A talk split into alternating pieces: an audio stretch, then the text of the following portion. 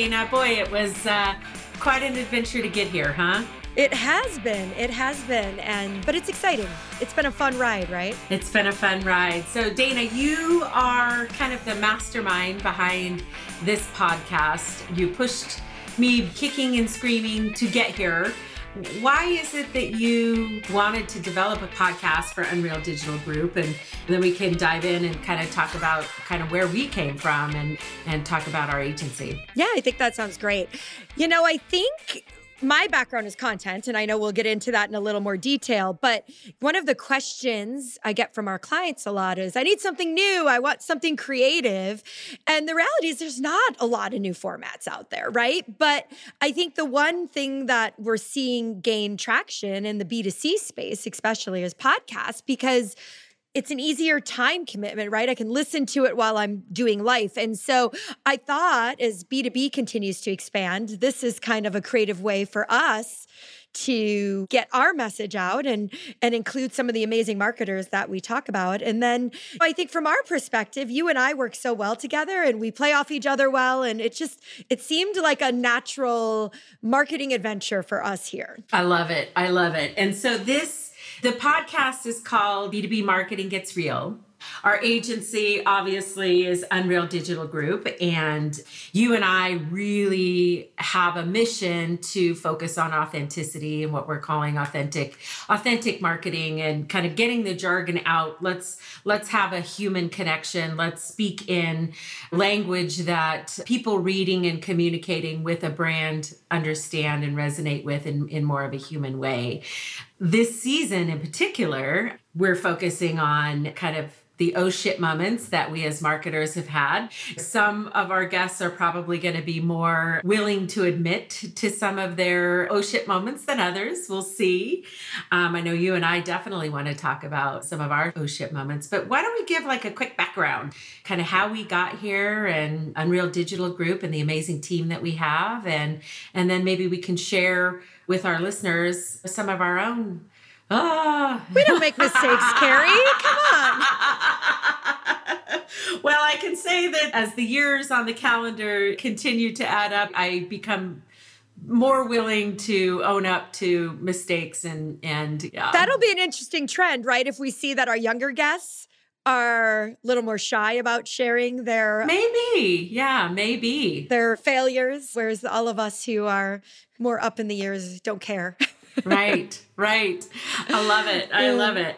So let's give your yeah. background and and how you got here. Yeah. So I really feel like I've been living and breathing content my entire life. I actually went to school for public relations and I remember sitting with an advisor looking for an internship and he told me you need to go get a writing internship because all PR people need to write. And I was like, I don't want to write. And ended up at a media company on trade publications. And I became a, a, managing editor and ended up writing. And writing was never my thing, though. I didn't love it, but I definitely loved content. And so as I worked into marketing, I did a stint in channel marketing and did a lot of work there. And then eventually ended up running and overseeing Content for Demand, which is a content agency, and worked there for 10 years, kind of growing it from the ground up. And so so content and strategy personas is where where my focus is. I think what became apparent towards the end, which is probably a little of how we got together, is I think a lot of agencies are putting their products in silos, right? And I think what we know is that's not how it works. Content doesn't live, uh, content fuels demand gen, and you need content for demand gen and vice versa. And so I think as I was starting to see that and kind of looking for my new adventure, it's kind of what led me to you, who we've known for years. Yeah, yeah. No, I love that. I love that. And I think as a storyteller, you kind of led us down the path here of kind of talking about the three service pillars that we have Unreal Digital Group and content definitely being, you know, one of the core ones and where we're seeing a lot of growth within our clients at this point. And then the other side is is kind of my background, which is demand generation and marketing technology. And I too, I, I know that we've talked about this, but I have a degree in public relations and um, Yes, I think I, I know it. That's so funny. But I took that path because I'm scared to death of math. And so I know that's not a good thing to admit, but again, you know, I'm in my 50s now, so I don't really give a shit. scared to death of math. So I'm going to Um, go I- PR. yeah, yeah. I do it, I do it, but I, I don't like it, and that's okay. But I did a lot of events in the in the 90s. And I had a friend, Frances Evenson. Shout out to Frances. I adore her. And we're actually doing some client work for her at a really cool startup that she's at right now. She had was the first VP of sales at Marketo.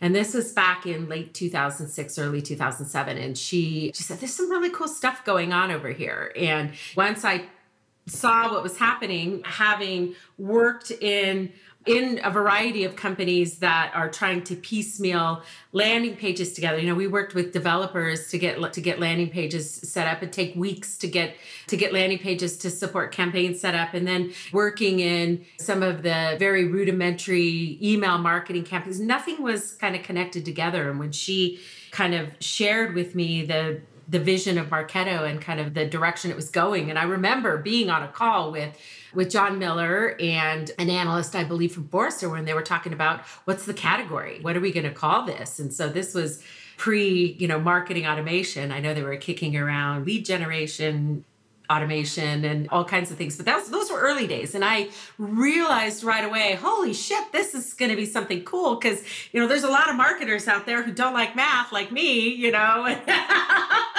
And focus more on the creative side and would be looking for more help on the technology side. So so was able to identify the opportunity there to kind of create a skill set for myself and then to start to build a team on the martech side over many years. So then you and i got together. We've been friends for a long time. We've had a lot of fun at events and sharing clients. And you know we always just kind of said wow you know you have this skill set i have this skill set together. That's kind of what um, what we think is needed in the b2b space. So ta-da So here we are. here we are. Yay. We have a lot of fun. We definitely have a lot of fun. We do, we do.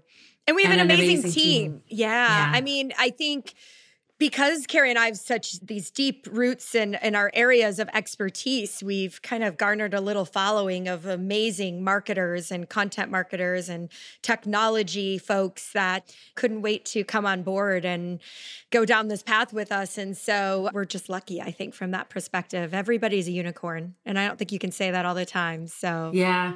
Everybody likes each other. We have fun.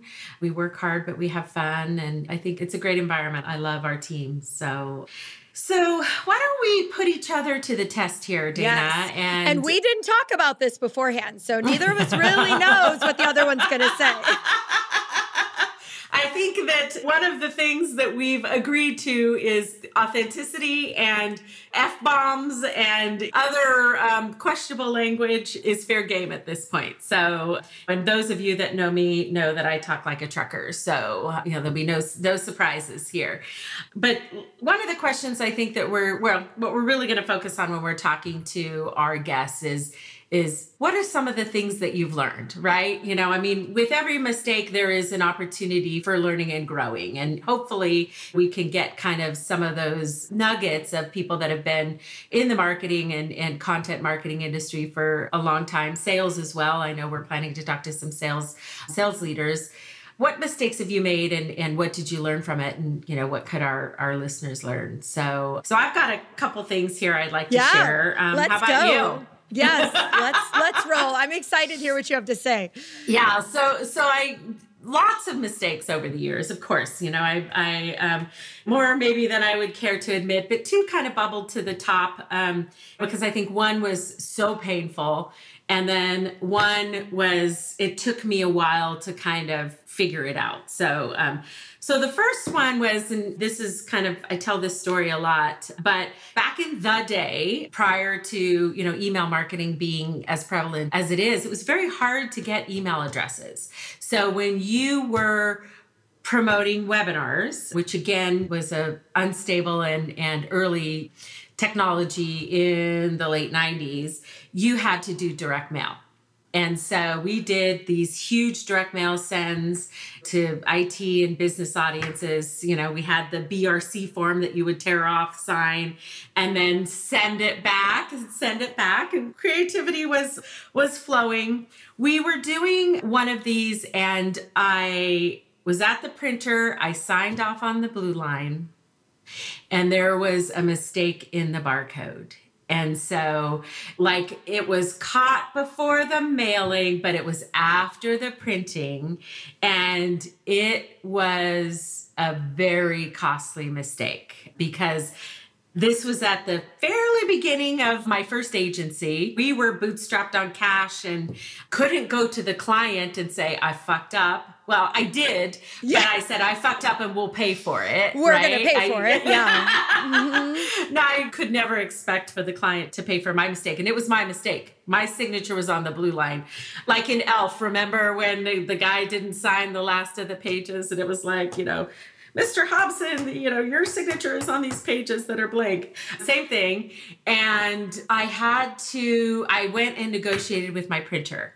And I said, "Can you work with me on the cost here to do this reprint?" And and you know, kind of the takeaways from that are slow down, double, triple check. It the devil is in the details and it looked good. There were no typos. It was fabulous, but the barcode was not the right barcode. And so I will never make that mistake again. I probably will never be involved in another big direct mail campaign like that. Maybe, I don't know, who knows.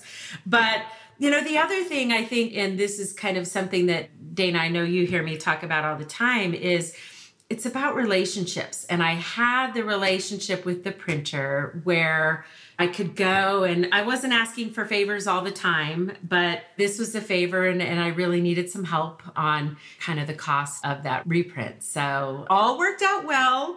We had hundreds of people attending the webinar as, as It is amazing have. anyone showed up when you think it had to go through the mail. I know, I know. It's crazy. It's crazy. I have samples somewhere. I ran across them in my in my last move, and it was like, oh my gosh, we did direct mail for webinars. I think that's so interesting you say that though, because I years ago did some old Dale Carnegie training, leadership training, and one of the things they talk about and at the time, like you're like, oh, that's the stupidest thing you've ever heard. Because the example they get, you go, you have to put deposits in the trust bank so that when you need to take withdrawals, you can.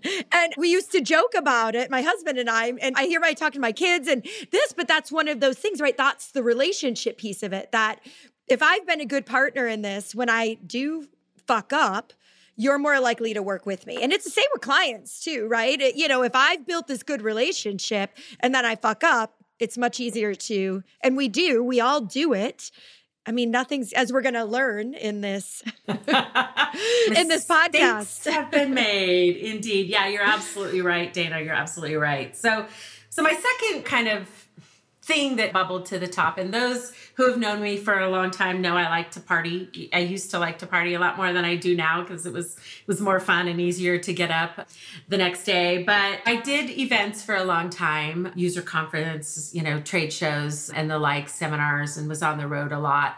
And I just partied too much. And I think that it took me a while to realize that when you had executives that were there, and as a woman in her late 20s, you know, maybe even early 30s, I probably would have if I knew now what I knew then, or if I knew then what I know now, I probably would have toned it down a bit or been a little bit more selective about when I kicked up my heels because all the things, you know, trying to number one, get up early and build a booth the next day, but also just, you know, trying to get respect and earn my place at the table.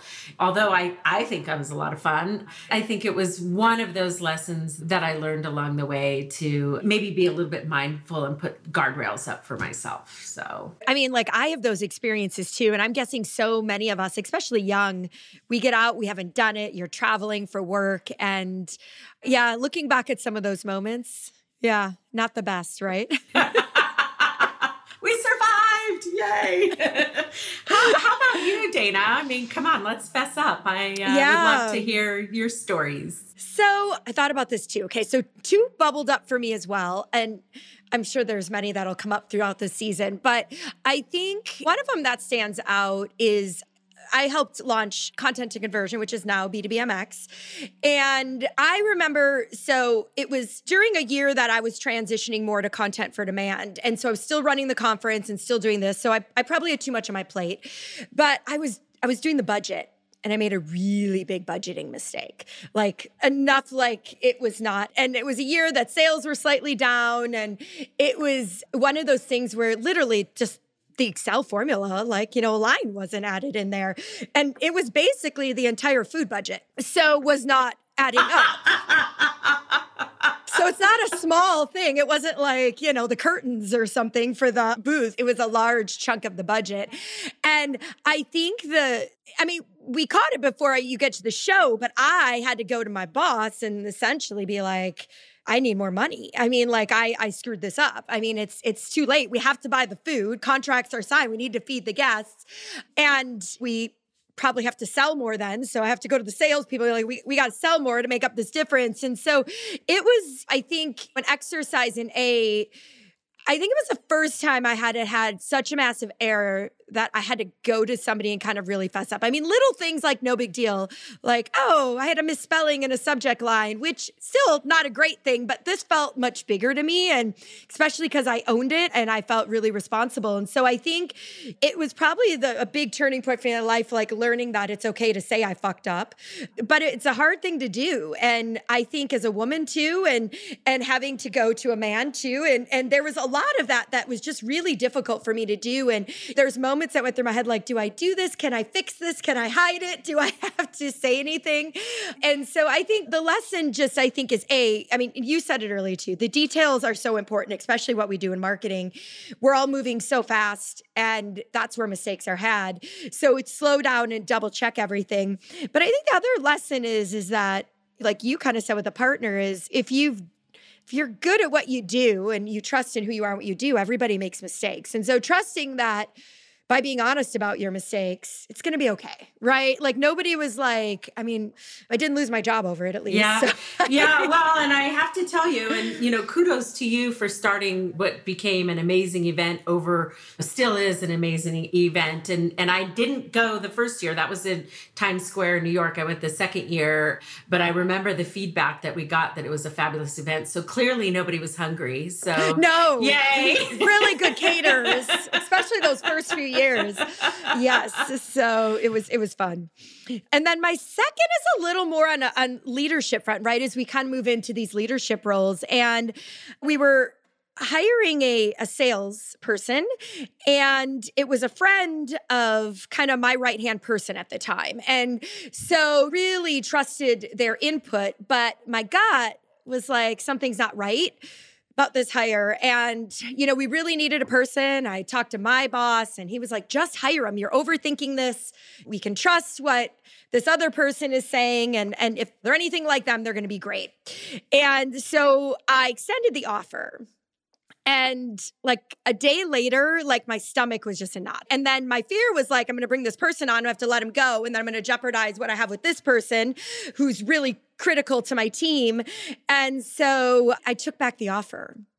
I've never done I don't even know if you can do that. I asked HR, I'm like, I don't feel good. I got on the call with this person. I was really honest. I said, Hey, if you can convince me otherwise today that you're right for this job, I will give it to you.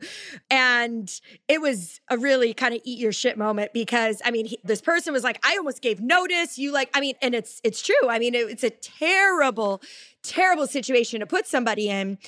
And so it ended up, I mean, fine my right hand person ended up leaving, whether it was shortly after, whether it was because of this or not. So, I mean, either way, I didn't win in this matter. I think that for me, though, it was a really, really big learning around trusting your gut. And I knew it wasn't right.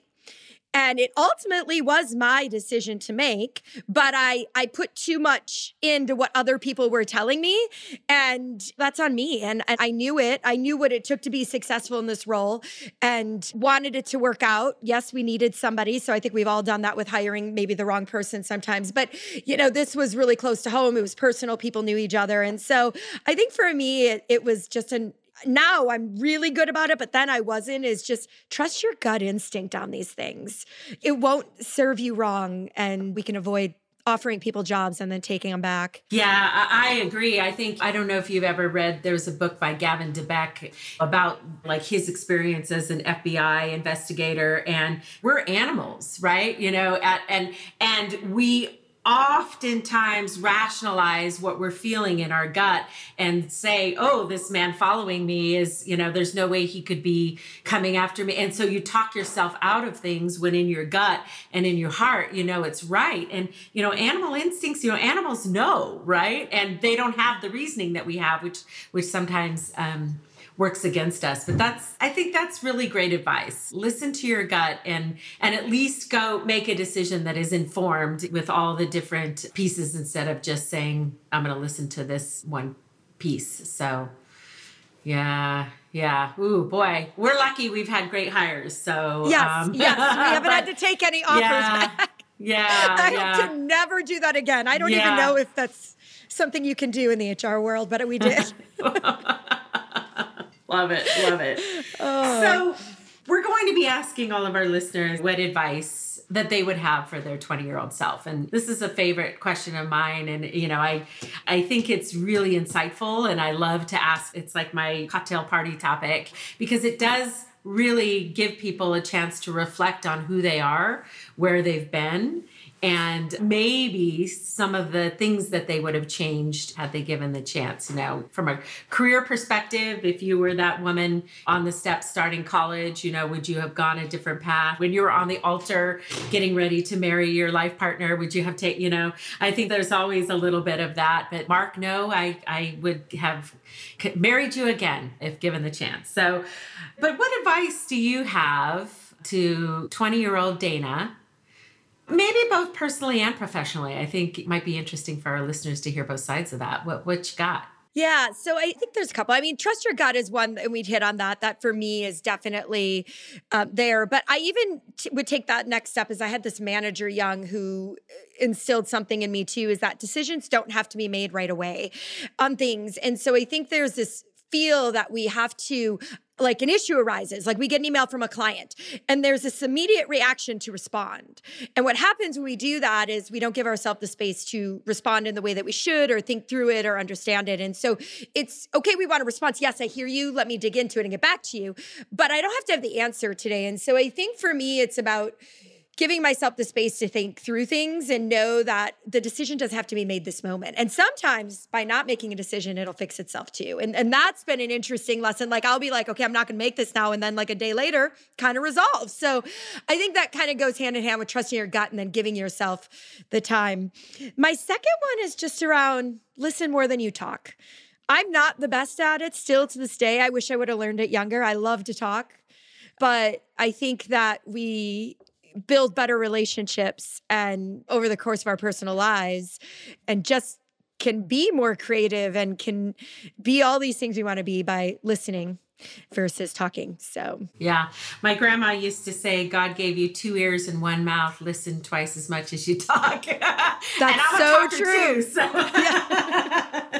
I love that. That's really good advice because we do, when we listen, it guides us, I think. And you and I talk a lot about, especially for the team, making sure that they're heard, right? And that they know that they're heard is, I think that's one of the secrets of employee retention and having good relationships with your team to take the time to listen, let them know that they've been heard. And I think as human beings, that's critical. Yeah. yeah, I think it's bigger, right? It's everyone in your life wants to be heard and they're not necessarily looking for the answer, right? I think a lot of us, at least in the marketing world, I bet we're all fixers. It's what we do all day long is fix, fix, fix.